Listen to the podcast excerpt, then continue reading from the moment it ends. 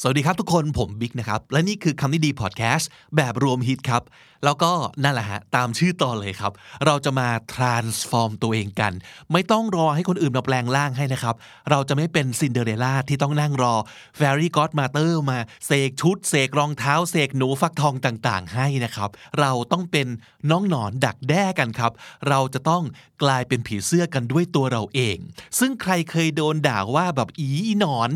ไม่รู้ซะแล้วว่าเราไม่ใช่หนอนเฉยๆ แต่เราเป็นหนอนผีเสื้อนะครับ เดี๋ยวดูกูก่อน กูจะแปลงร่างให้ดูนะครับ เพราะฉะนั้นจากคนชอบนอนดึกตื่นสาย จากคนที่ไม่ค่อยเป็นที่ชื่นชอบ ไม่ค่อย popular จากคนที่ส่งงานไม่เคยทันเลย จากคนขี้เกียจแล้วก็คนที่ขี้โลเลตัดสินใจไม่เด็ดขาด วันนี้เราจะหาทางข้ามไปสู่อีกฟากหนึ่ง ตัวตนอีกเวอร์ชันหนึ่งของเราที่แบบ ก็คืออยากนะ แต่นึกภาพไม่เคยออกเลยว่า มันจะทำได้ยังไง เพราะว่ามันเป็นแบบนี้ของเรามาตลอดชีวิตน่ะซึ่งมันมีวิธีนะครับ มีคนทำสำเร็จเยอะแยะมากมาย เราเองก็เป็นหนึ่งในคนเหล่านั้นด้วยได้เช่นเดียวกันนะครับคำถามสำคัญน่าจะเป็นว่า อยากจริงไหม เอาจริงหรือเปล่า แล้วเราเก็ตจริง ๆ ใช่ไหมว่า ถ้าเราเปลี่ยนได้เนี่ย เราข้ามไปอีกฟากหนึ่งได้เนี่ย ชีวิตเรามันจะดีขึ้น ยังไงนะครับ และเราอยากไปตรงนั้นจริง ๆ ใช่ไหม เพราะฉะนั้นถ้าใช่ ถ้าแน่ใจแล้วไปฟังกันครับ This is the Standard Podcast, the eye opening experience for your ears. สวัสดีครับ ผมบิ๊กบุญ แล้วคุณกำลังฟังคำนี้ดีพอดแคสต์สะสมศัพท์กันวันละนิด ภาษาอังกฤษแข็งแรง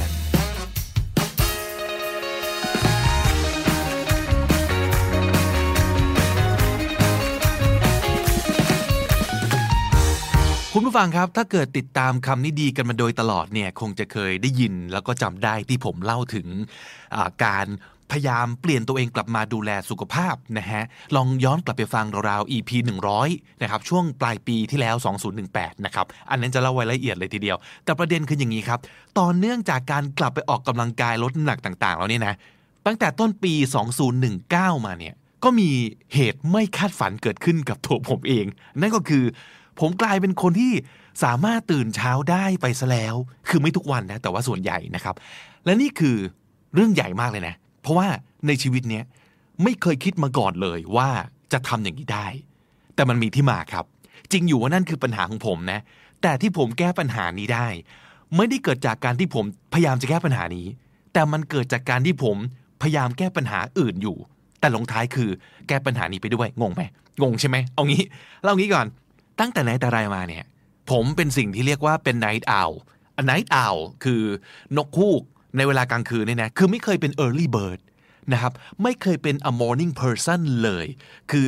เกลียดการตื่นเช้าที่สุด หงุดหงิดกับเวลายามเช้าที่สุด แต่พอถึงเวลากลางคืนนี่คือตาใสสมองใสนะฮะชอบการนอนดึกชอบใช้ชีวิตกลางคืนที่สุด เป็น nocturnal being เป็น nocturnal creature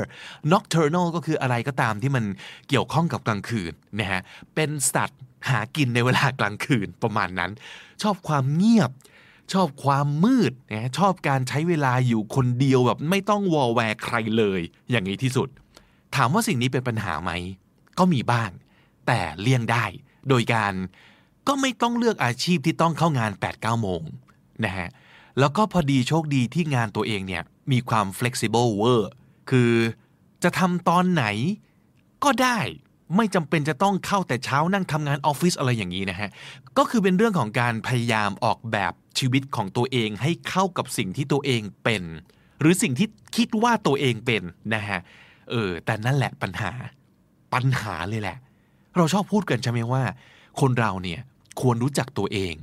ควรจะมี self awareness ต่างๆ เนอะซึ่งมันก็ดีนะฮะ แต่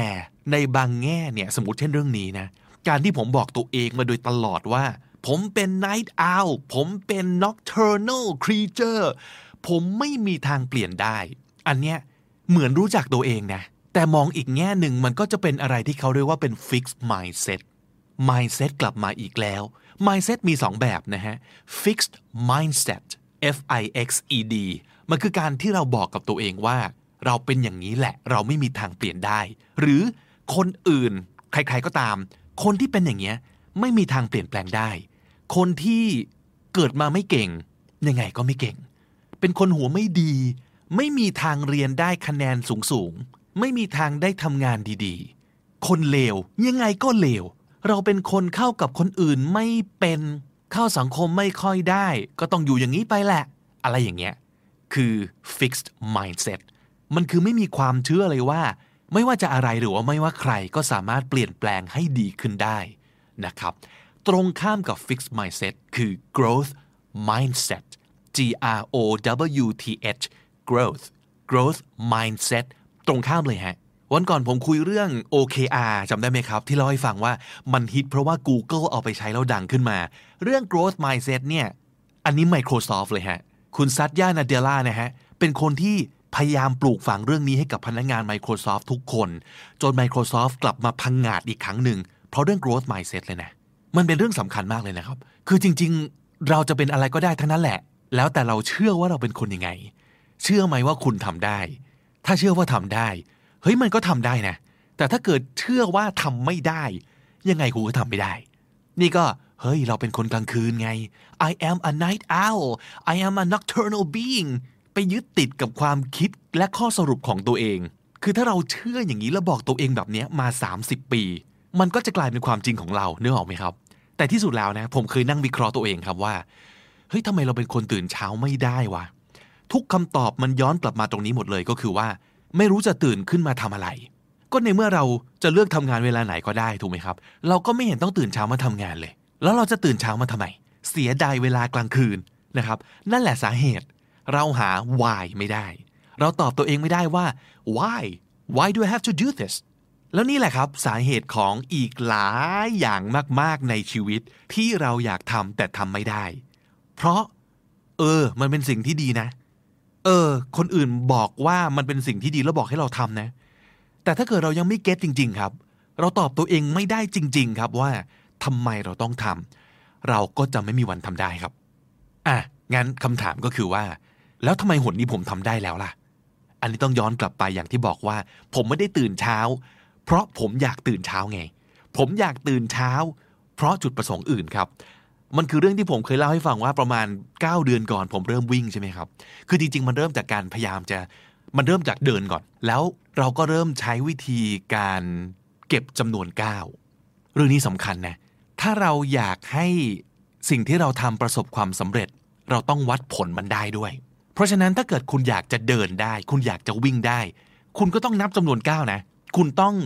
มีอะไรบางอย่างที่ทำให้คุณเห็นเป็นรูปธรรมว่า นี่คือ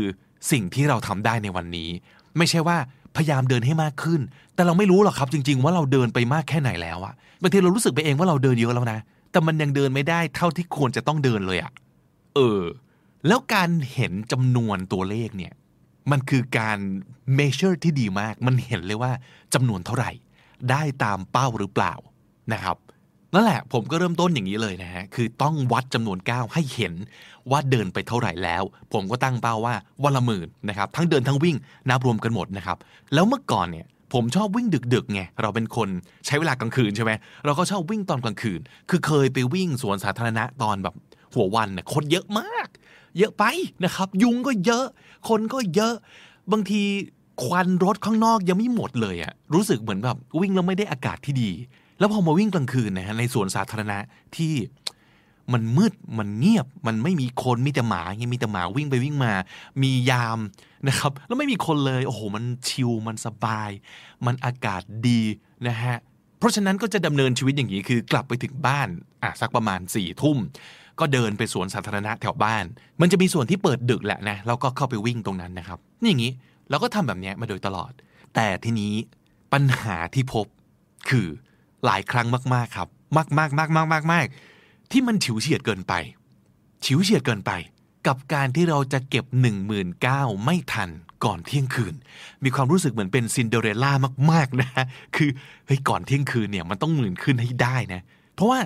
ถึงเที่ยงคืนมัน cut off ใช่ไหมฮะเริ่มวันใหม่ เพราะฉะนั้นถ้าวันไหนงานดึก ฝนตกหรืออะไรก็ตาม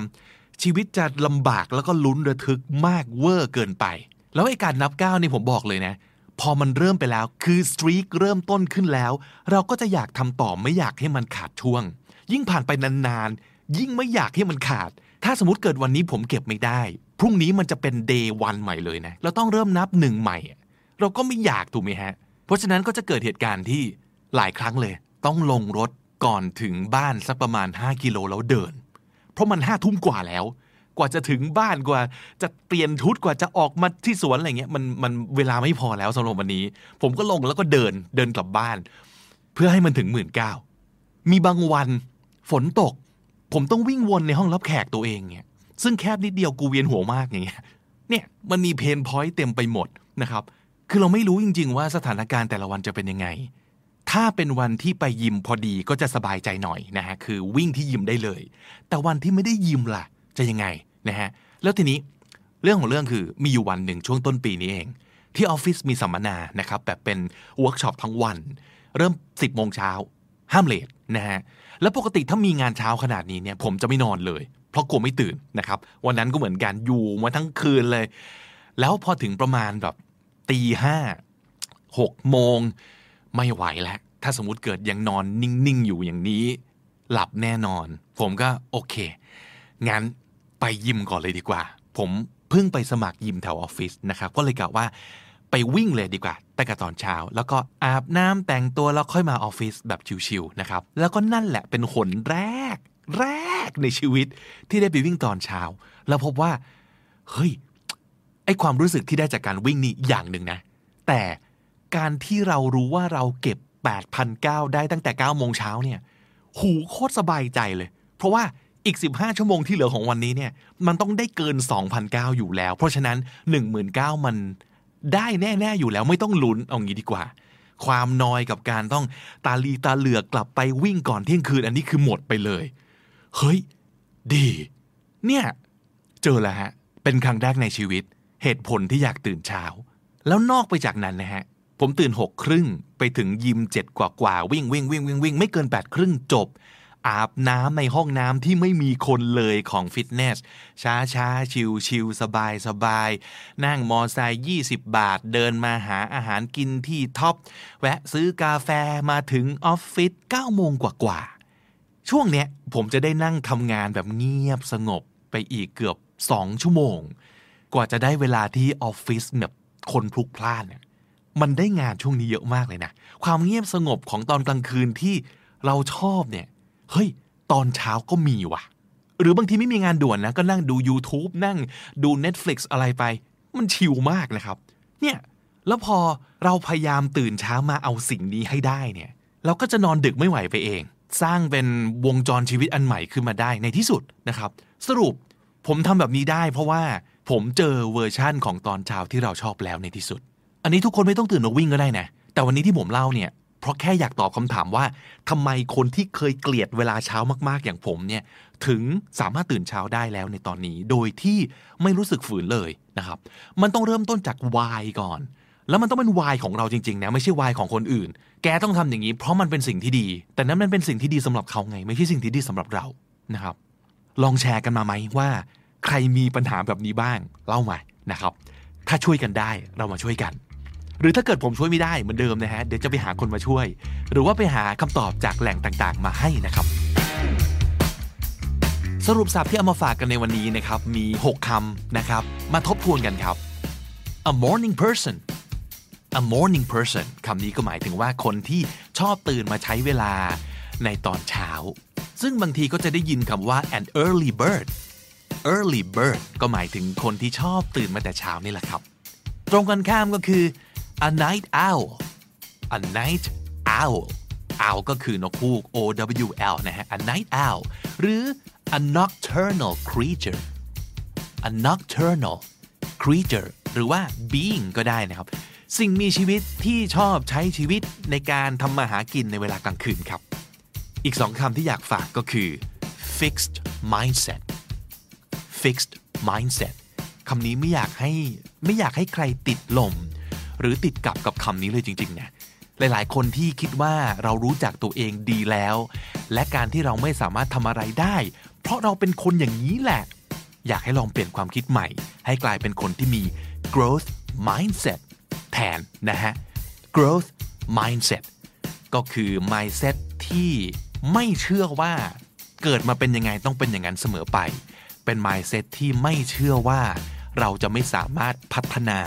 ทำสิ่งที่ดีไปกว่าสิ่งที่เราเป็นในเวลานี้ได้ มันเป็นสิ่งที่เฮลตี้มากๆ แล้วก็เป็นต้นตอต้นน้ำของความสำเร็จ แล้วก็เรื่องสนุกสนุกอีกมากมายหลายอย่างเลยนะครับ และถ้าติดตามฟังคำนี้ดีพอดแคสต์มาตั้งแต่ episode แรก มาถึงวันนี้คุณจะได้สะสมศัพท์ไปแล้วทั้งหมดรวม 1,859 คำและสำนวนครับ และนั่นก็คือคำนี้ดีประจำวันนี้นะครับ episode ใหม่ของเราจะ publish ทุกวันจันทร์ถึงศุกร์ที่ thestandard.co ทุกแอปที่คุณใช้ฟังพอดแคสต์ YouTube Spotify และ j o o x ครับ ผมบิ๊กบุญวันนี้ไปแล้วนะครับ อย่าลืมเข้ามาสะสมศัพท์กันทุกวันวันละนิด ภาษาอังกฤษจะได้แข็งแรง สวัสดีครับ The Standard Podcast, eye opening for your ears. we all want to be liked ถูกไหม คงไม่มีใครป่ะที่เกิดมาแล้วตั้งเป้าหมายว่า ชาตินี้ต้องทำให้คนเกลียดฉันมากที่สุด ถึงจะตายตาหลับนะครับ คงไม่มีเนาะ so we all want to be liked after all likable people have more friends are more respected by their employees and co-workers and close more deals ที่มีคาว่า close more deals เนี่ย เพราะว่า ผมเอาบทความนี้มาจาก entrepreneur.com นะครับ ก็จะว่าถึงเรื่องของแบบธุรกิจการงานอะไรอย่างนี้มากเป็นพิเศษนะ บทความนี้ชื่อว่า eight 8นะฮะ science backed techniques that will make you more likable คาว่า likable เราเคยพูดกันมาแล้วก็คือเป็นที่ชื่นชอบนะครับ science ขีด backed back ที่แปลว่าหลังแล้วเติม ed นะฮะ ก็หมายถึงว่าถูกหนุนด้วยทฤษฎีทางวิทยาศาสตร์นะครับ เป็นเทคนิคทั้ง 8 ที่จะทำให้คุณเป็นคนที่เป็นที่ชื่นชอบได้มากขึ้น แล้วนี่คือไม่ได้นั่งมโนเองนะ วิทยาศาสตร์ยืนยันนะฮะ while you cannot force or trick someone into liking you, you can make yourself more emotionally appealing to people ก็คือแน่นอนแหละว่าเราไม่เราไม่ควรได้แล้วก็ไม่สามารถที่จะบังคับ ให้ใครมาชอบเรา หรือว่าไปหลอกใครให้มาชอบเราได้นะ trick someone into doing something ก็คือ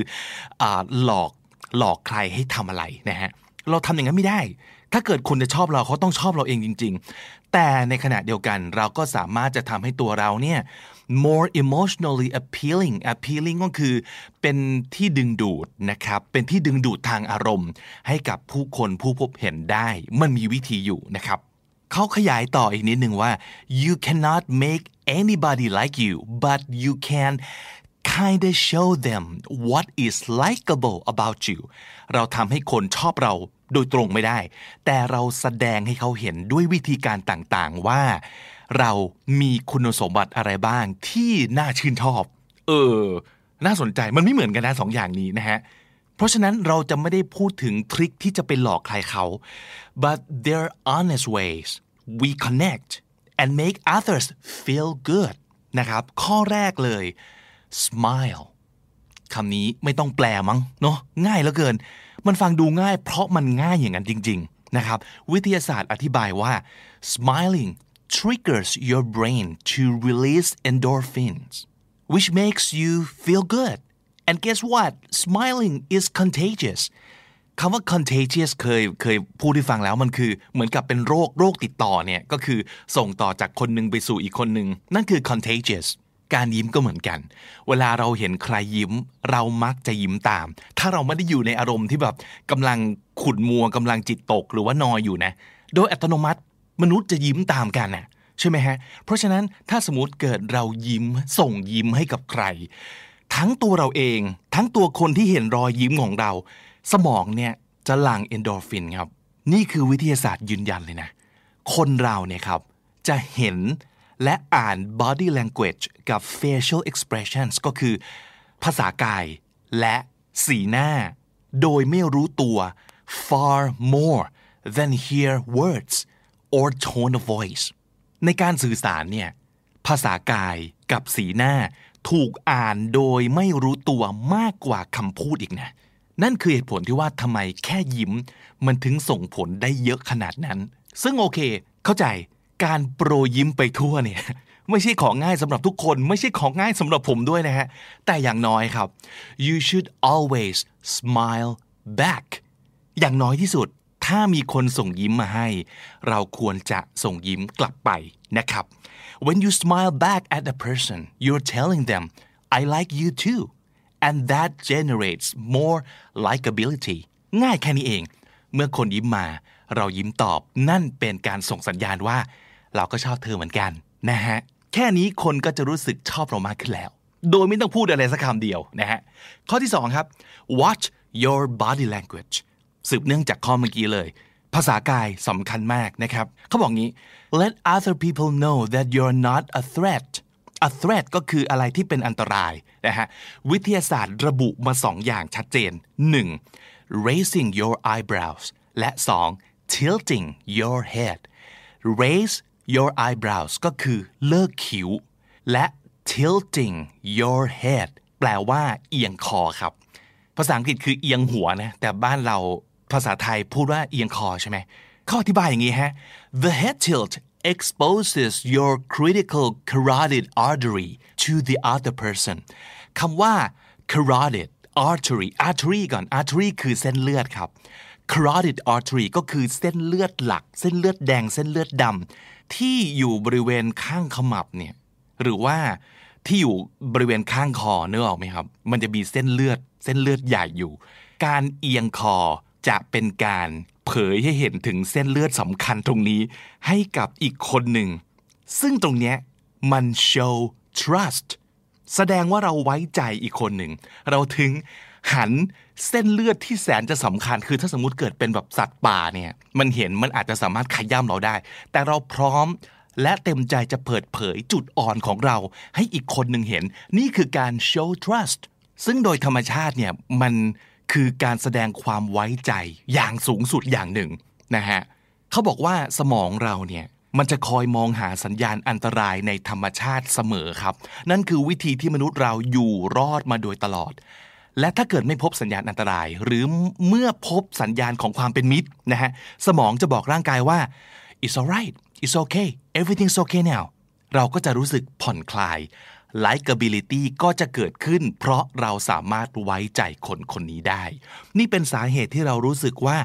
การที่เราเห็นเด็กหรือลูกหมาลูกแมวมันเอียงคอเนี่ย มันถึงเป็นสิ่งที่แบบน่ารักอย่างนี้หรือเปล่าวะเออ อาจจะเกี่ยวเหมือนกันนะนะครับ ลองดูใครถ้าเกิดมีคนที่เรารู้สึกชอบเขาแต่เหมือนเขาไม่ชอบเราเนี่ย ลองเอียงคอให้เขาดูนะครับ อันที่สามฮะ make the other person feel good ประโยคนี้ท่องไว้เลยครับ if you want people to like you make them feel good about themselves ไม่ใช่ไม่ใช่ about ourselves นะ about themselves อีกทีฮะ if you want people to like you make them feel good about themselves แต่ต้องจริงใจนะ ด้วยวิธีไหนบ้าง 1. appreciation ก็คือรู้สึกขอบคุณเขา recognition ยอมรับในตัวตนและความเป็นตัวเขา saying thank you ขอบคุณเขานะฮะ direct eye contact มองตาเขา a compliment พูดชื่นชมเขา หรือ asking for advice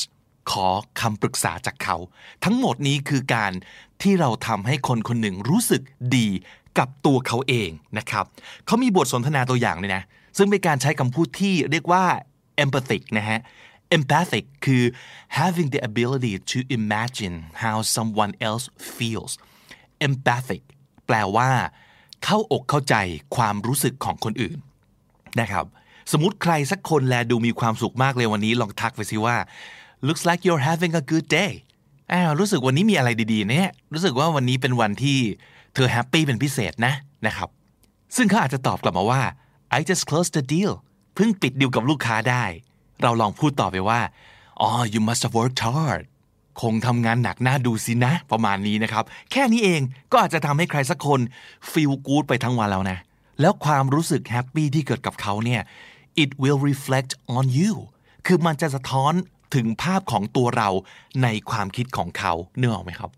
แต่เคล็ดลับที่สำคัญตรงนี้เขาบอกว่า avoid direct flattery flattery ก็คือการพูดชมพูดอวย อย่าไปอวยตรงๆ นะครับ แต่ใช้คำพูดให้เขารู้สึกดี อันนี้เหมือนจะเหมือนแต่ไม่เหมือนกันนะนะครับ เป็นศาสตร์และเป็นสกิลที่ต้องอาศัยการพัฒนาอย่างยิ่งเลยทีเดียวนะครับ ข้อต่อไป be engaged คำว่า engaged ก็แปลว่า involved in something ก็คือเอาตัวเข้าไปเกี่ยวข้อง ยังไงนะฮะเขาบอกว่า make others feel like the most important people in the world during the conversation ให้ความสำคัญกับคนที่เรากำลังคุยด้วย เหมือนกับเขาเป็นบุคคลที่สำคัญที่สุดในโลกแล้วตอนนี้นะครับ ง่ายๆเลยนะ เป็นรูปธรรมเลยนะ มือถือวางลงกับโต๊ะครับ แล้วคว่ำหน้ามือถือไปเลย เราต้องสนใจเขา เวลาเขาพูด มองหน้าเขา มองตาเขาตั้งใจฟังจริง ๆนะครับ ฟังอย่างชนิดที่จับใจความและสามารถจะถามแบบ follow up ได้ และอีกอย่างหนึ่งที่เราอาจจะนึกไม่ถึงเขาบอกว่า แม้แต่สมมติ นั่งนั่งกันอยู่บนโต๊ะอย่างเงี้ย อยู่คนละฝากฝั่งโต๊ะ ถ้ามีอะไรขวางอยู่ตรงกลาง แก้วน้ำแจกัน หยิบมันไปวางไว้ข้างๆ อย่าให้แม้แต่มีอะไรสักอย่างที่ขวางระหว่างเรากับคู่สนทนานะครับ นอกจาก be engaged be engaging ก็สำคัญ มันต่างกันยังไง be engaged เราเป็นเราเป็นฝ่ายรับถูกไหม แต่ be engaging เราเป็นฝ่ายรุกเข้าไปครับ remember people love to talk about themselves and when they feel good they'll feel good about you ถ้าเกิดเราพูดและชวนเขาคุย เกี่ยวกับเรื่องตัวเขาเอง แล้วเขารู้สึกดี เขาจะรู้สึกดีกับเราด้วย ไม่ใช่แค่กับเขาเท่านั้นนะฮะ Open conversations by asking about their wow project wow project ก็คืออะไรสักอย่างที่เขากำลังแบบ work on แบบ หนักสุดๆกำลังตั้งอกตั้งใจทำกำลังตื่นเต้นนะฮะ นั่นคือ wow project คือ passion project ของเขา ให้เขาพูดไปเลย พูดจนกว่าจะเบื่อนั่งฟังไปนะฮะ ต่อให้มันเป็นแค่ 5 นาที น่าจะเป็น 5 นาทีที่เขารู้สึกดีที่สุดในวันนี้นะครับ เคล็ดลับตรงนี้คือ ask an open-ended question ถามคำถามปลายเปิดครับ เพื่อให้คนพูดสามารถอธิบาย สามารถเล่าเรื่องออกมาได้ นั่นจะเป็นการแสดงให้เขาเห็นว่า เฮ้ยเราสนใจอยากฟังสตอรี่จากเขา ไม่ใช่แค่คำตอบ yes no ใช่ไม่ใช่นะครับ แล้วหลังจากนั้นตั้งใจฟังและ share นะฮะ when you share something of yourself on the same topic you start to show a connection เมื่อเราตั้งใจฟังแล้วเริ่มแชร์เรื่องของเราบ้าง ในเรื่องเดียวกันที่คุยกันอยู่ นี่แหละจะเกิด connection นะครับ and ฟังดีๆนะฮะ people like people like them people like people like them คนเนี่ยจะชอบคนที่เหมือนกับเขา people like people people ยังไง people like them ทุกคนเป็นฮะ เราชอบคนที่มีอะไรเหมือนกันนะครับ so find common ground common ground ก็คืออะไรก็ตามที่เรากับอีกคนหนึ่งมีเหมือนกันนั่นเอง แล้วสร้างบทสนทนาจากตรงนั้น แค่นี้เขาก็ชอบเรามากขึ้นแล้วนะครับ อีกข้อหนึ่งที่สำคัญ show up show up แปลว่า แสดงตัวแปลว่าโผล่มานะครับ คนเรามีแนวโน้มที่จะชอบคนที่เราคุ้นหน้า หรือคุ้นเคยครับ อันนี้วิทยาศาสตร์ว่าไว้ you're more likely to like those with whom you are familiar co-workers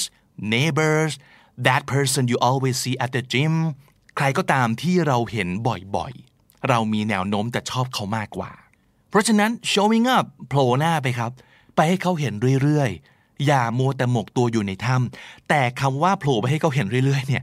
ต้องแยกแยะ อย่าให้มัน cross the line into stalking อย่าให้มันข้ามเส้นไปสู่การสะกดรอยตามนะ stalking นี่โรคจิตสะกดรอยตามแล้วนะ น่ากลัวนะนะครับ แล้วของอย่างเงี้ย คือนอกจากแบบ อุ้ยเจอกันที่ร้านชาไข่มุกร้านเดิมอีกแล้ว มันยังหมายถึงอะไรแบบว่า posting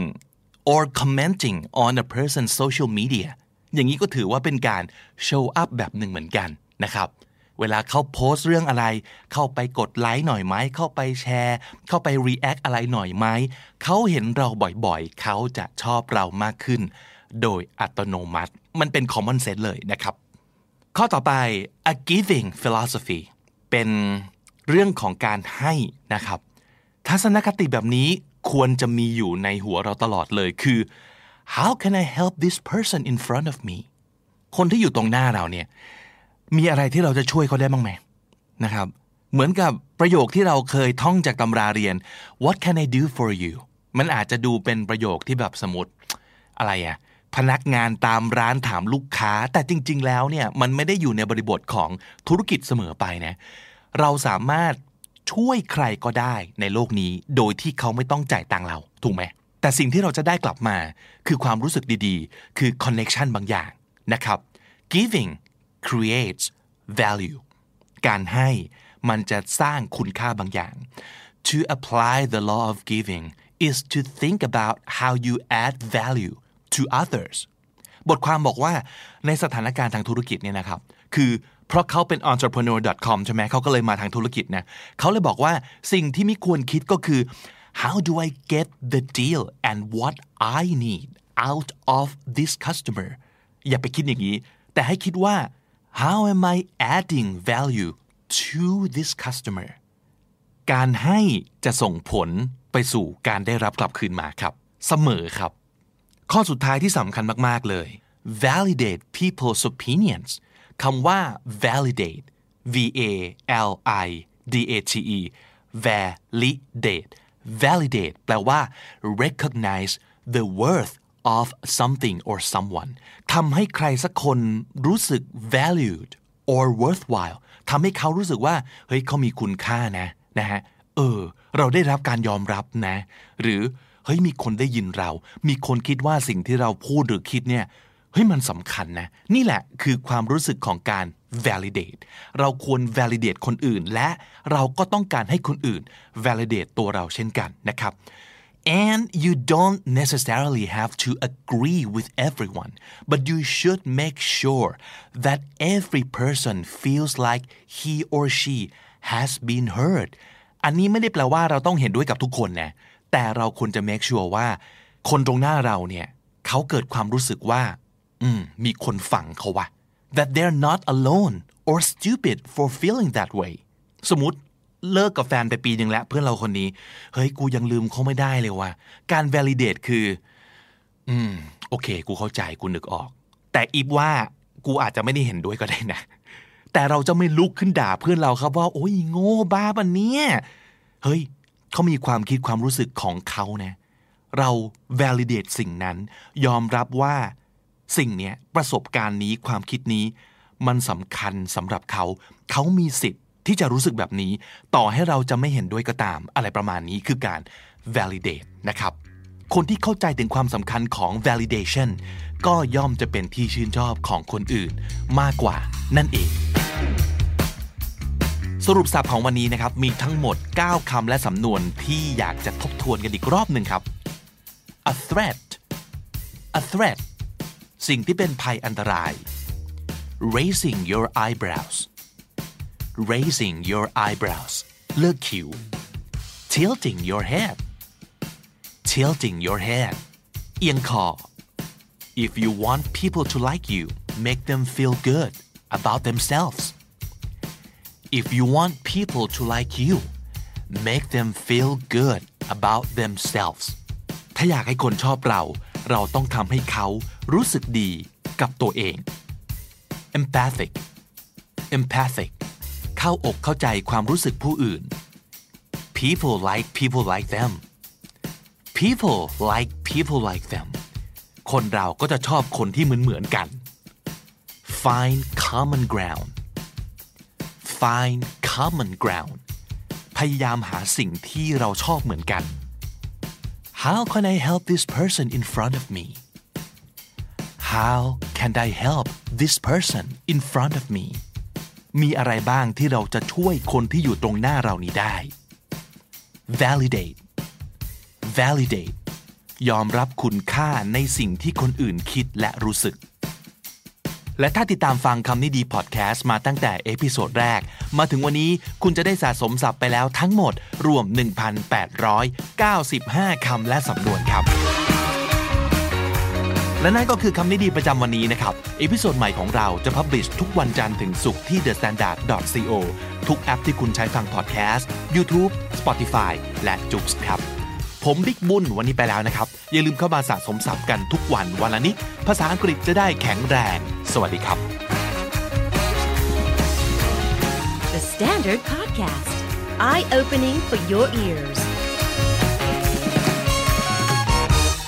รื่องราวในวันนี้ก็มาจากคำถามของคุณผู้ฟังอีกแล้วนะครับ ดีจังเลยไม่ต้องคิดท็อปิกเอง เพราะว่าประเด็นของคุณผู้ฟังเนี่ยเจ๋งกว่าที่ผมคิดเองอีกนะครับ เพราะฉะนั้นก็ส่งกันเข้ามาได้เรื่อยๆเลยนะ เออ แต่สำหรับคนที่ส่งคำถามเข้ามานานแล้ว แต่ว่าผมยังไม่ตอบสักทีเนี่ยเป็นไปได้อย่างมากว่ากำลังทำกันบ้านอยู่นะครับคือถ้าเกิดจะหยิบมาตอบทั้งทีก็อยากจะตอบแบบเต็มที่ ไม่อยากจะตอบแบบผ่านๆผิวๆเนาะ และที่สำคัญครับ ไม่อยากตอบจากตัวเองทั้งหมดนะครับ เพราะว่าผมเองก็ไม่ได้รู้ทุกเรื่องนะ ก็ต้องมีการไปรีเสิร์ชไปพูดคุยกับผู้เชี่ยวชาญ ไปเก็บเสียงเก็บความคิดเข้ามาอะไรอย่างนี้นะครับ เพราะฉะนั้นก็ฝากอดทนกันอีกสักนิดหนึ่งแล้วกันนะครับคำถามในวันนี้ถามว่า ผัดวันประกันพรุ่งเก่ง เป็นสายไม่ถึงเดทไลน์ไม่ทำแน่นอน แก้ยังไงดีคะนะครับโอเค อันนี้เนี่ยเป็นปัญหาใหญ่ของหลายคนเลยเนาะ ทำยังไงให้เลิกผัดวันประกันพรุ่ง ก่อนอื่นนะฮะ ผัดวันประกันพรุ่ง ภาษาอังกฤษ procrastinate procrastinate แปลว่า ขอเลื่อนเวลาออกไปครั้งแล้วครั้งเล่านะฮะ ผัดวันประกันพรุ่ง ผัดไม่ผลัดนะครับ วิธีจำคือ ไม่ผลัดไม่มีลอลิง เพราะถ้ามีลิง มันจะเร็วนะครับ มันจะไม่ช้านะ คนผัดวันประกันพรุ่งก็ไม่ทำสักที โอเอเสียเวลาชักช้านะครับ ผัด วันประกันพรุ่ง เรื่องนี้จริง ๆ อยากจะไปทำกันบ้านแบบละเอียดละเอียดมาให้เหมือนกันนะครับ เพราะว่าคิดว่าน่าจะเป็นประโยชน์มากเลยแหละนะฮะแต่พอไปอ่านดูแล้วเนี่ยพบว่ามันค่อนข้างจะมีหลายอย่างที่ทับซ้อนกับเรื่องของความขี้เกียจเหมือนกันเนาะลองย้อนกลับไปฟัง EP 148 นะครับ ที่ชื่อ episode ว่าต้องทำยังไงถึงจะหายขี้เกียจนะครับ เป็นคำถามจากคุณผู้ฟังเช่นเดียวกัน ผมว่ามีหลายอย่างที่มันใช้ apply กันได้นะครับ แต่เอาอย่างนี้เดี๋ยวผมจะลองไปทำการบ้านเพิ่มเติมนะครับ แล้วก็ไปหาอ่านอีกไปลองถามคนนู้นคนนี้มาให้อีกเพื่อจะมีมุมมองที่น่าสนใจอื่นๆ ที่เอามาใช้ได้นะครับ แต่ระหว่างนี้ฮะผมขอแนะนำวิธีที่ผมตัวผมเองใช้เองได้ไหมอันนี้เคยลองด้วยตัวเองแล้วพบว่าค่อนข้างได้ผลนะครับ แต่จะได้ผลกับทุกอย่างในชีวิตหรือเปล่า ทุกกรณีหรือเปล่านี่ไม่แน่ใจนะ เพราะว่าก็ยังไม่เคยเอาไปลองกับทุกเรื่อง ในชีวิตจริง ๆ นะครับ คือด้วยความที่คำถามไม่ได้บอกมาว่า เป็นคนผัดวันประกันพรุ่งกับเรื่องอะไรนะครับ เพราะว่าคนที่ผัดวันประกันพรุ่งกับเรื่องงาน กับผัดวันประกันพรุ่งกับเรื่องชีวิตส่วนตัวนะครับ เช่น ว่าจะเก็บห้องก็ไม่เก็บสักที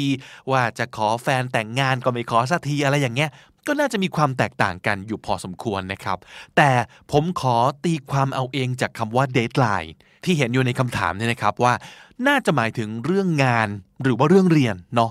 โอเค งั้นขอเล่าเรื่องตัวเองนะครับ ซึ่งอันนี้ก็ไม่ได้แปลว่าผมบรรลุแล้วซึ่งการทำได้หมดทุกอย่างโดยไม่ procrastinate เลยนะ ก็ยังเป็นฮะ เป็นกับหลายเรื่องด้วย แต่ขอยกตัวอย่างเรื่องที่เคยเป็นปัญหาใหญ่ที่สุดของผมก็คือ เรื่องของการทำพอดแคสต์นี่แหละนะครับรู้สึกผมจะเคยเล่าให้ฟังแล้วนะว่าที่จริงเนี่ยผมตั้งท่าจะทำรายการมาตั้งนานแล้ว แต่ว่ามีความเงื้อง่าอยู่นานมาก เป็นปีอะนะฮะกว่าจะตัดสินใจลงมือทำได้ แล้วก็นี่แหละมีการผัดวันประกันพรุ่งมาเรื่อยๆ แต่ปัจจัยหนึ่งครับที่ช่วยให้ พอเริ่มทำปุ๊บ มันช่วยรักษาอาการ procrastinate ได้พอสมควรนะก็คือการที่ผมตัดสินใจทำรายการแบบ daily ครับ คืออย่างนี้ ผมว่าหนึ่งในเหตุผลที่คน procrastinate เนี่ยมันคือ it's not urgent มันไม่ด่วน ถูกไหม U R G E N T urgent แปลว่าด่วน แปลว่าควรทำทันที แปลว่าต้องทำทันทีนะครับ รายการคำนี้ดีเนี่ยถูกออกแบบให้ publish ทุกวันนะครับ ต้องมีตอนใหม่ออกมาทุกวัน เพราะว่าไอเดียตั้งแต่ตอนแรกเลยเนี่ยก็คือ ภาษาอังกฤษเนี่ยมันต้องสัมผัสทุกวัน ถ้าเกิดรายการจะมาแบบ 7 วันครั้งเนี่ย มันก็ไม่สะท้อนความคิดตรงนี้ถูกไหมครับ แต่ถ้าเกิดจะทำรายการทุกวัน แบบรายการยาวๆ ตอนหนึ่งครึ่งชั่วโมง ตอนหนึ่ง45 นาที มันก็ไม่ไหวเหมือนกันทั้ง คนทำก็ทำไม่ไหว คนฟังก็ฟังไม่ไหวนะฮะเพราะมันเยอะเกินไป เหมือนเรากินบุฟเฟ่ทุกวันเนี่ยมันไม่ไหวถูกไหมครับ ผมก็เลยออกแบบให้รายการเป็นเหมือนแบบอาหารจานเดียวหรือว่าเป็นสแน็คนะครับที่กินง่าย ๆ อิ่มไวๆกินได้ทุกวันนะครับเนื้อหาก็จะแบบพอดีคำ15 นาที 20 นาทีจบเป็นส่วนใหญ่นะครับนี่แหละอันนี้คือโจทย์ของผมนะครับทำยังไงให้สามารถทำรายการ Daily ได้ทุกวันจริง ๆ แล้ววิธีคิดที่เหลือทั้งหมดก็จะมา support จุดประสงค์อันนี้นะครับ เริ่มจากการสร้าง sense of urgency ขึ้นมา sense of urgency ก็คือความรู้สึกที่ว่า เฮ้ย มันต้องด่วน มันต้องทำทุกวัน ต้องมีของใหม่ออกมาทุกวันนะครับ แล้วต้องทำยังไงล่ะถึงจะทำได้ คิดดีออกแบบดี แล้วทีนี้การบังคับให้ตัวเองต้องทำแบบนี้มันก็เป็นการฝึกทำในสิ่งที่มี deadline ทุกวัน แล้วเราก็จะหาวิธีซื่อสัตย์ต่อ deadline ของเราขึ้นมา โดยการดีไซน์ผมเรียนรู้ว่าประเด็นคือตรงนี้เลยนะฮะ เราต้องดีไซน์ เราต้องออกแบบวิธีการทำงาน ให้สอดคล้องและพาเราไปสู่จุดหมายได้จริง ๆ นะครับ แล้วมันต้องฝึกครับ ต้องฝึกทำเรื่อยๆ แล้วเราก็จะชำนาญในการรับมือกับ deadline มากขึ้นเรื่อยๆ เพราะฉะนั้นสรุปผมแนะนำอย่างนี้ ลองหัดทำอะไร เล็กๆ หรือว่าง่าย ๆ แต่ต้องเสร็จทุกวัน ต้องปิด job ทุกวัน แล้วมันก็จะฝึกให้เราคิดใหม่ทำใหม่ครับ แล้วก็มองเรื่อง deadline กลายเป็นสิ่งที่รับมือได้ขึ้นมาเรื่อยๆ ทีละนิดทีละนิดนะครับ ขอย้อนกลับไปอีกเรื่องหนึ่งที่ผมเล่าบ่อยก็คือ การใช้ Fitness Tracker ผมว่าอันนี้ก็ช่วยนะครับ คือทุกวันผมต้องเก็บ 19,000ให้ได้ ก่อนเที่ยงคืน ผมมองว่านี่ก็เป็นเดทไลน์อย่างหนึ่งเหมือนกัน เพราะที่สุดแล้วครับ การจะทำลายนิสัยผัดวันประกันพรุ่งเนี่ย มันก็คือการบอกให้ตัวเองฝึกลุกขึ้นทำอะไรทันทีให้สำเร็จบ่อยๆ นั่นเองถูกไหมครับ แต่แต่นะฮะแต่ มันมีอีกคำหนึ่งครับ น่าจะเคยได้ยินกันนะ นั่นคือสำนวนว่า work well under pressure หรือว่า work better under pressure ภาษาไทยก็คือไฟลนตูดนี่แหละครับ การที่เรา meet deadline การ meet a deadline ก็คือทำงานได้เสร็จในเวลากำหนดนะครับ การต้อง meet deadline ในช่วงเวลาที่เราใจ คือมีเวลาเหลืออยู่น้อยมาก แต่ต้องมีเดทไลน์แล้ว เนี่ยก็เป็น pressure คือเป็นแรงกดดันอย่างหนึ่ง ซึ่งอาจจะเป็นข้อดีสำหรับบางคนก็ได้นะครับเขาบอกว่า there are two types of procrastination passive and active มันมีการผัดวันประกันพรุ่งอยู่ 2 แบบนะครับ คือแบบ passive กับแบบ active คนที่เป็น active procrastinator นะครับ จะต่างจากคนที่เป็น passive procrastinator ตรงที่ต่อให้เขายังไม่รีบหยิบงานขึ้นมาทำเดี๋ยวนี้ทันทีเลยก็จริง แต่เขาวางแผนอยู่ในใจนะ เขาเลือกที่จะไม่ทำวันนี้ เพราะเขามีเหตุผลครับ และเขารู้ด้วยว่าเขาจะเริ่มทำเมื่อไหร่ เหตุผลของคนประเภทนี้อาจจะเป็นเพราะว่าเขาอยากได้สิ่งที่เรียกว่า adrenaline rush A D R E N A L I N E ภาษาไทยจะถอนว่า adrenaline หรือว่า adrenaline นะครับ แต่ว่าเจ้าของภาษาจะออกเสียงว่า adrenaline, adrenaline adrenaline, adrenaline ก็คือฮอร์โมนที่หลั่งแล้วทำให้เราสามารถยกของหนักหนีตอนไฟไหม้ได้นั่นเองนะครับคำว่า rush ใน adrenaline rush R U S H มันคือ sudden feeling มันคือความรู้สึกที่เกิดขึ้นอย่างรวดเร็วและรุนแรงนะฮะความไฟลนก้นเนี่ยมันก็มีพลังงานบางอย่างนะครับ ซึ่งมันไม่ได้ work สำหรับทุกคนนะบางคนเนี่ยก็จะชอบทำอะไรล่วงหน้านานๆ เพราะว่าทำแบบนี้มัน work สำหรับเขานะครับ ถ้าเกิดไฟลนก้นขึ้นมาแล้วเจ๊งทันที แบบนี้ก็มี แต่ถ้าเกิดวิธีไฟลนนี้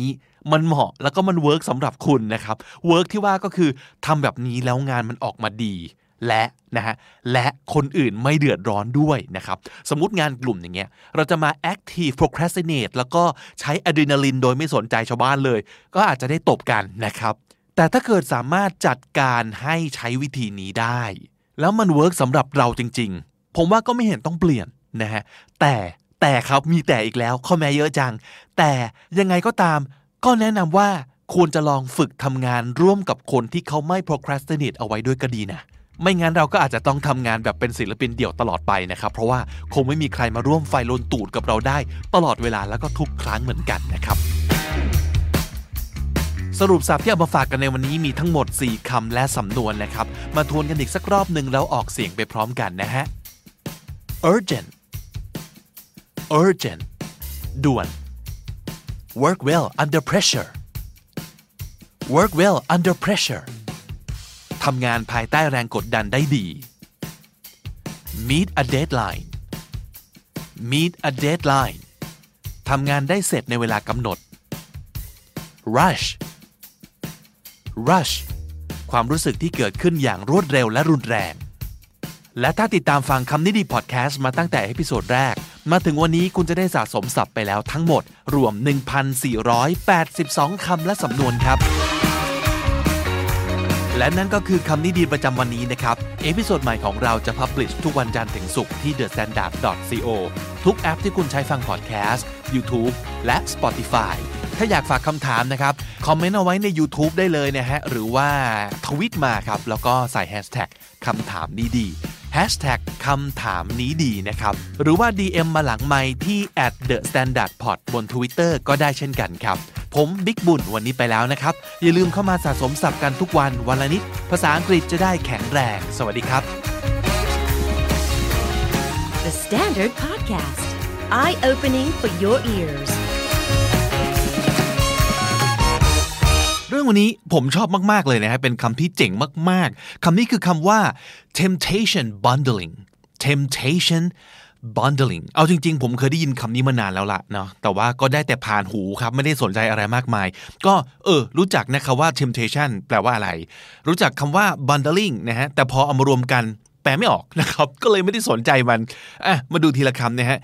temptation ก็มาจาก tempt T E M P T นะฮะ tempt เป็น verb แปลว่า to make someone want to have or do something especially something that is unnecessary or wrong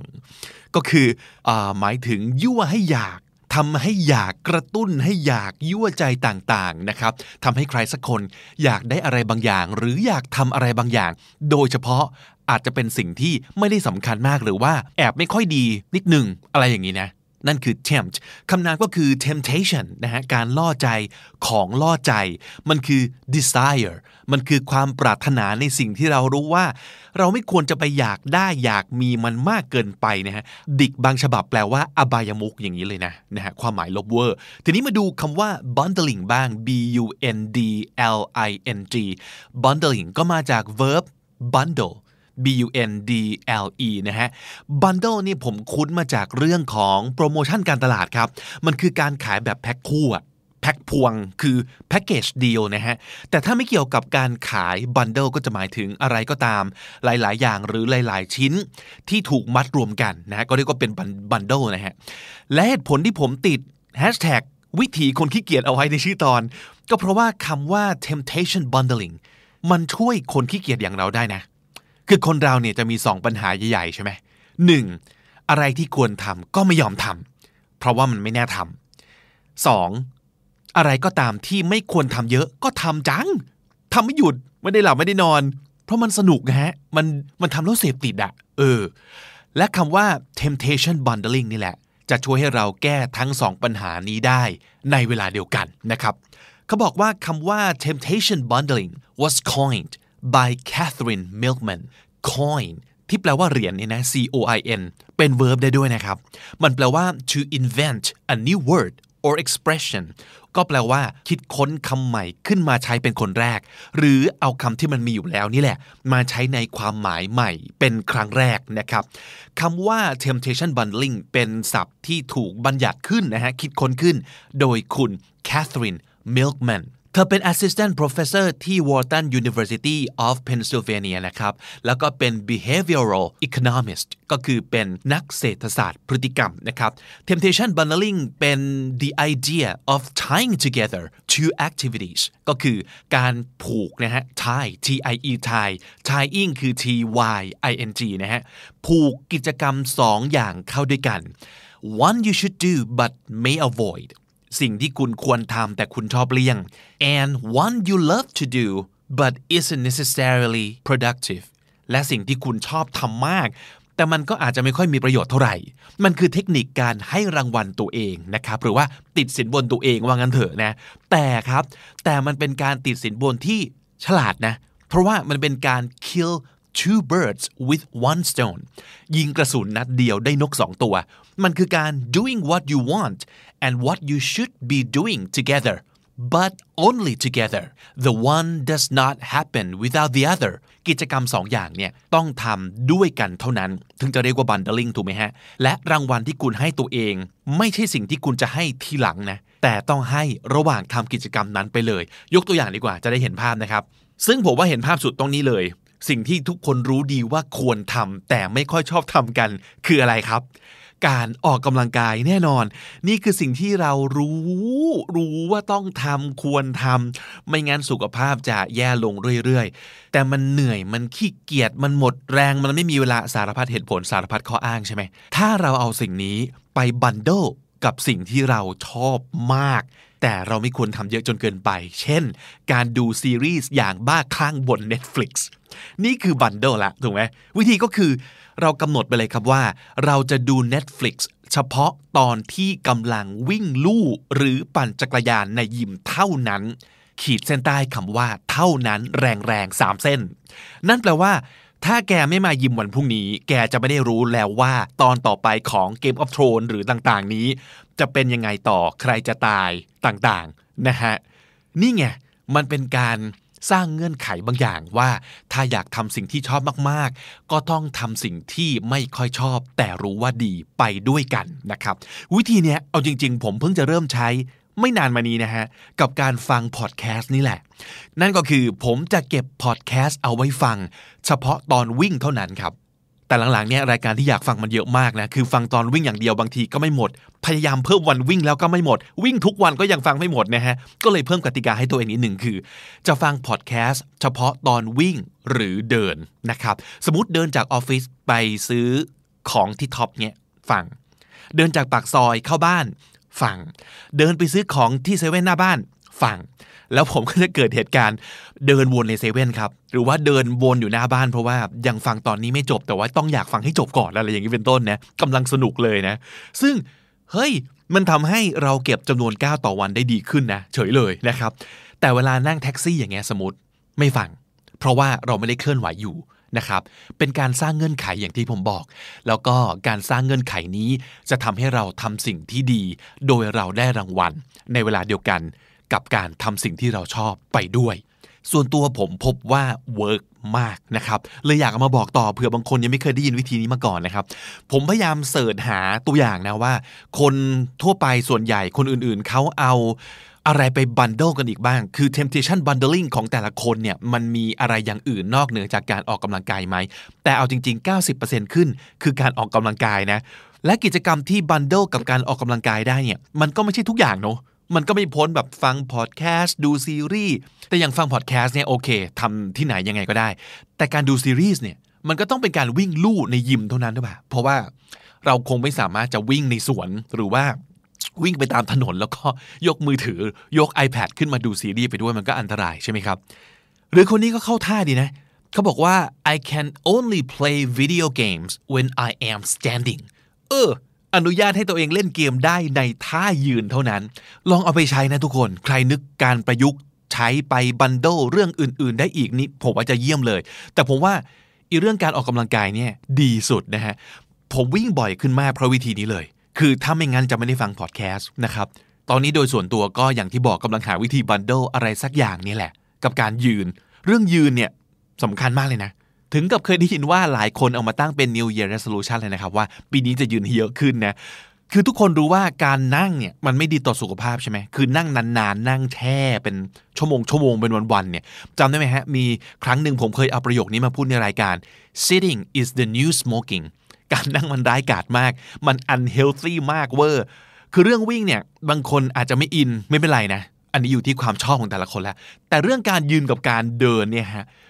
มันไม่ต้องชอบก็ต้องทำอยู่แล้วป่ะก็ต้องก็ทำได้นะ แล้วก็ควรทำเยอะๆด้วย เพราะฉะนั้นเรามาหาวิธียืนและเดินให้บ่อยขึ้นกันเถอะนะฮะโดยอาจจะใช้เทคนิค temptation bundling ที่ว่านี้นะครับ มันเป็นวิธีที่ดีสำหรับคนขี้เกียจจริงๆนะผมรู้เพราะว่าผมก็เป็นหนึ่งในคนที่ขี้เกียจมาก แต่ถ้าเราจับจุดบางอย่างของตัวเองได้ครับ คือรู้ว่าต้องล่อใจตัวเองด้วยสินบนสิ่งนี้สินะ มันก็จะมีแต่วินวินนะนะฮะ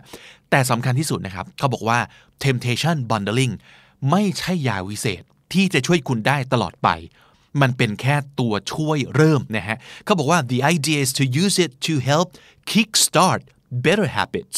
kickstart ก็คือเป็นตัวเริ่มต้นให้นะครับ แต่ที่สุดแล้วมันก็อยู่ที่ตัวเราเองที่จะต้อง turn it into a habit เปลี่ยนพฤติกรรมเหล่านี้ให้เป็นนิสัยให้ได้เอาเองนะครับ มันมันต้องลองเองเนาะเดี๋ยวก็รู้แหละว่าจะ work ไม่ work ลองหยิบกระดาษขึ้นมา 1 แผ่นนะครับ ตีตารางแบ่งเป็น 2 คอลัมน์ครับ คอลัมน์แรกสิ่งที่คุณควรทำแต่ไม่ยอมทำหรือไม่อยากทำและคอลัมน์ที่ 2 สิ่งที่คุณชอบทำมากๆ แต่บางที เยอะไปก็ไม่ค่อยดีนะ เปลืองเวลาเปลืองเงิน เปลืองสุขภาพหรืออะไรก็แล้วแต่ แล้วลองจับคู่ 2 คอลัมน์นี้ดูครับว่าจะเอาอะไรมาบันเดิลกับอะไรได้บ้าง สรุปศัพท์ที่เอามาฝากในวันนี้มีทั้งหมด 5คำและสำนวนนะครับ มาทบทวนพร้อมกับออกเสียงไปด้วยกันนะฮะ tempt tempt ล่อใจ เย้ายวน ยั่วให้อยาก bundle bundle มัดรวม coin coin คิดค้นคำใหม่ บัญญัติศัพท์ใหม่ขึ้นมาใช้ kill two birds with one stone kill two birds with one stone ยิงกระสุนนัดเดียวได้นกสองตัว kickstart kickstart เริ่มต้น และถ้าติดตามฟังคำนี้ดีพอดแคสต์มาตั้งแต่ episode แรก มาถึงวันนี้คุณจะได้สะสมศัพท์ไปแล้วทั้งหมด รวม 1,178 คำและสำนวนครับ และนั่นก็คือคำนี้ดีประจำวันนี้นะครับ episode ใหม่ของเราจะ publish ทุกวันจันทร์ถึงศุกร์ที่ thestandard.co ทุกแอปที่คุณใช้ฟังพอดแคสต์ YouTube และ Spotify ครับ ถ้าอยากฝากคำถามนะฮะ ถามอะไรก็ได้ปัญหาภาษาอังกฤษการบ้านภาษาอังกฤษ หรือจะถามปัญหาชีวิตถ้าคิดว่าผมจะช่วยได้ ก็ถามมาเลยนะฮะ ถ้าคำถามดี ต่อให้ผมตอบเองไม่ได้ ก็จะไปช่วยหาคำตอบมาให้นะครับ คอมเมนต์เอาไว้ใน YouTube หรือว่าทวิตมาครับ แล้ว Hashtag คำถามนี้ดี Hashtag คำถามนี้ดี หรือว่า DM มาหลังใหม่ที่ at the standard pod บน Twitter ได้เลยครับ ขอบคุณล่วงหน้าสำหรับทุกคำถามด้วยนะครับ ผมบิ๊กบุญวันนี้ไปแล้วนะครับ อย่าลืมเข้ามาสะสมศัพท์กันทุกวันวันละนิด ภาษาอังกฤษจะได้แข็งแรง สวัสดีครับ The Standard Podcast, eye opening for your ears.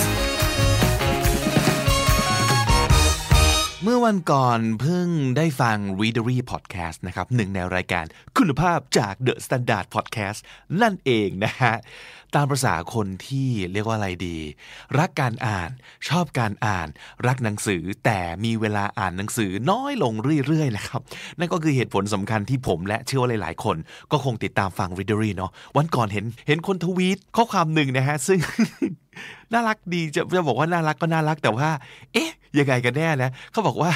ถ้าไม่อยากเสียตังค์อย่าฟัง Readery Podcast นะครับ คือฟังแล้วมันเกิดกิเลสมาก ๆ นะ เอออันนู้นก็อยากอ่านอันนี้ก็อยากอ่านเต็มไปหมดเลยเนาะก็ตอนนี้คุณผู้ฟังก็คงจะทราบดีนะฮะว่า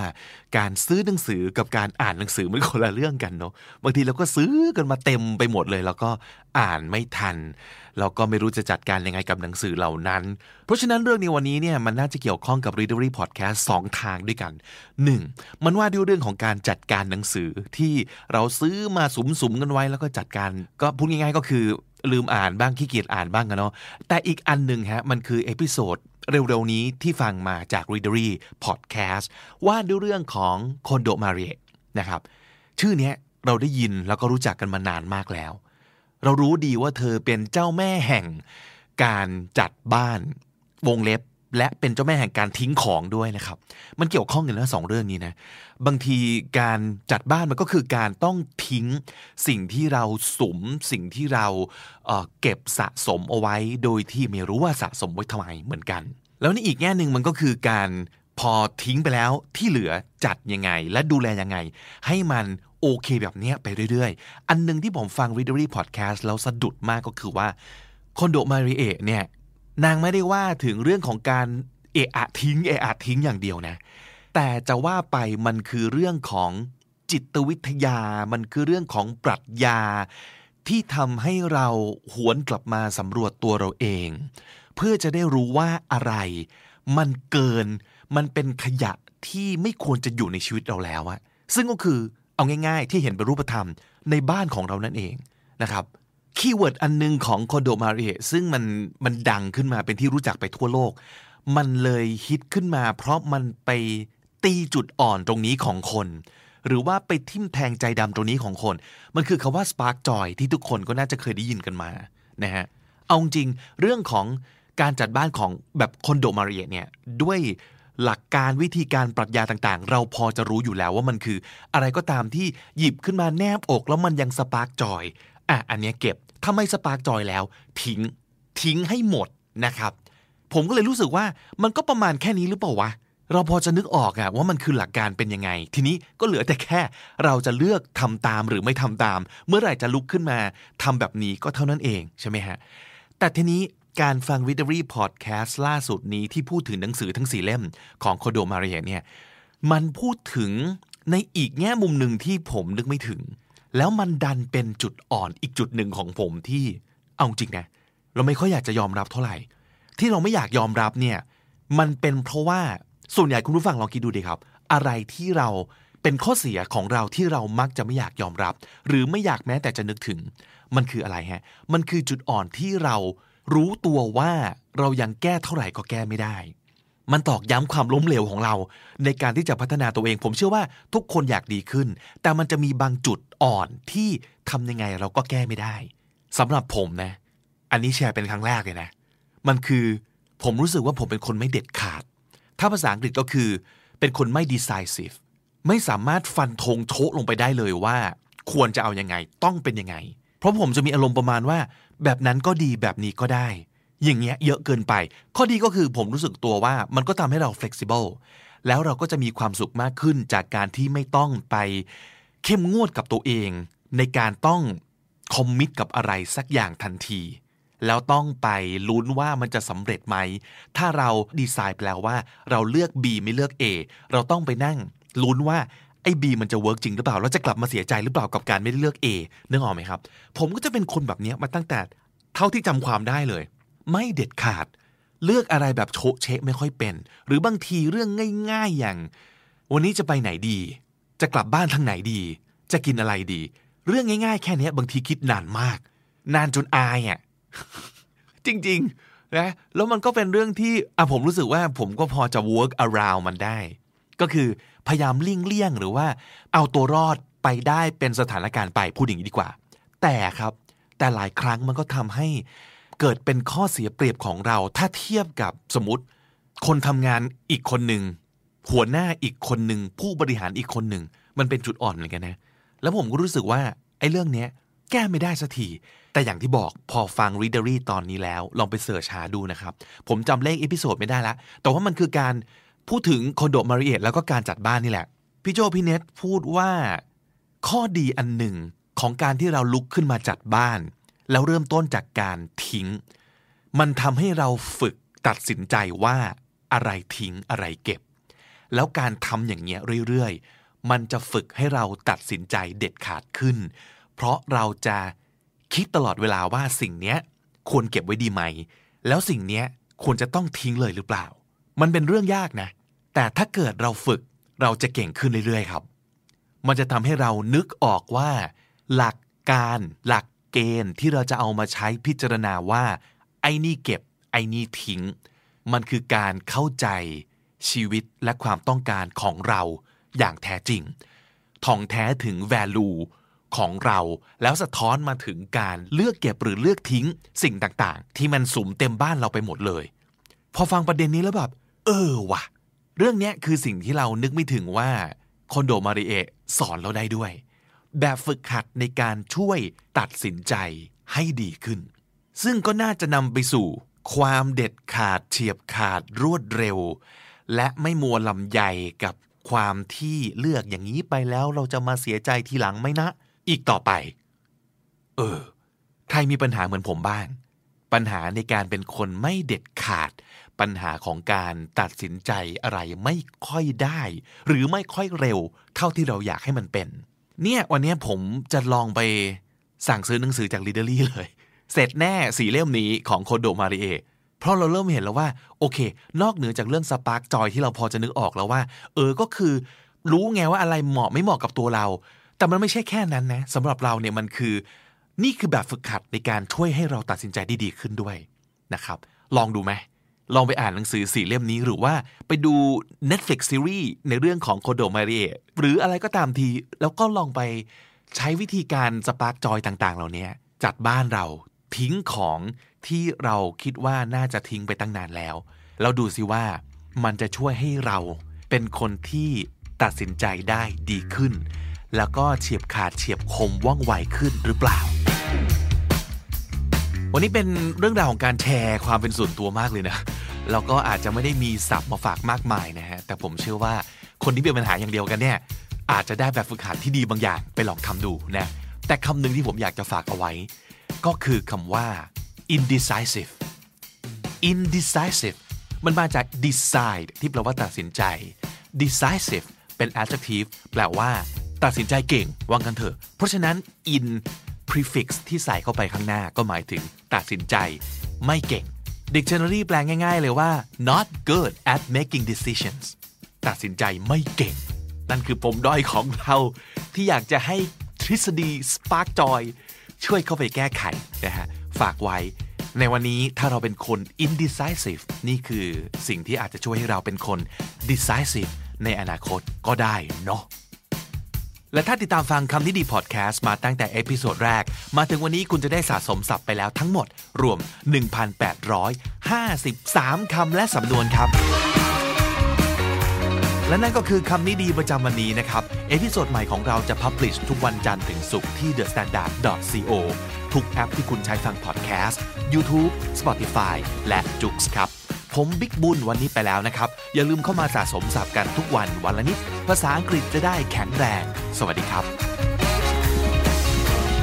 The Standard Podcast, eye opening for your ears.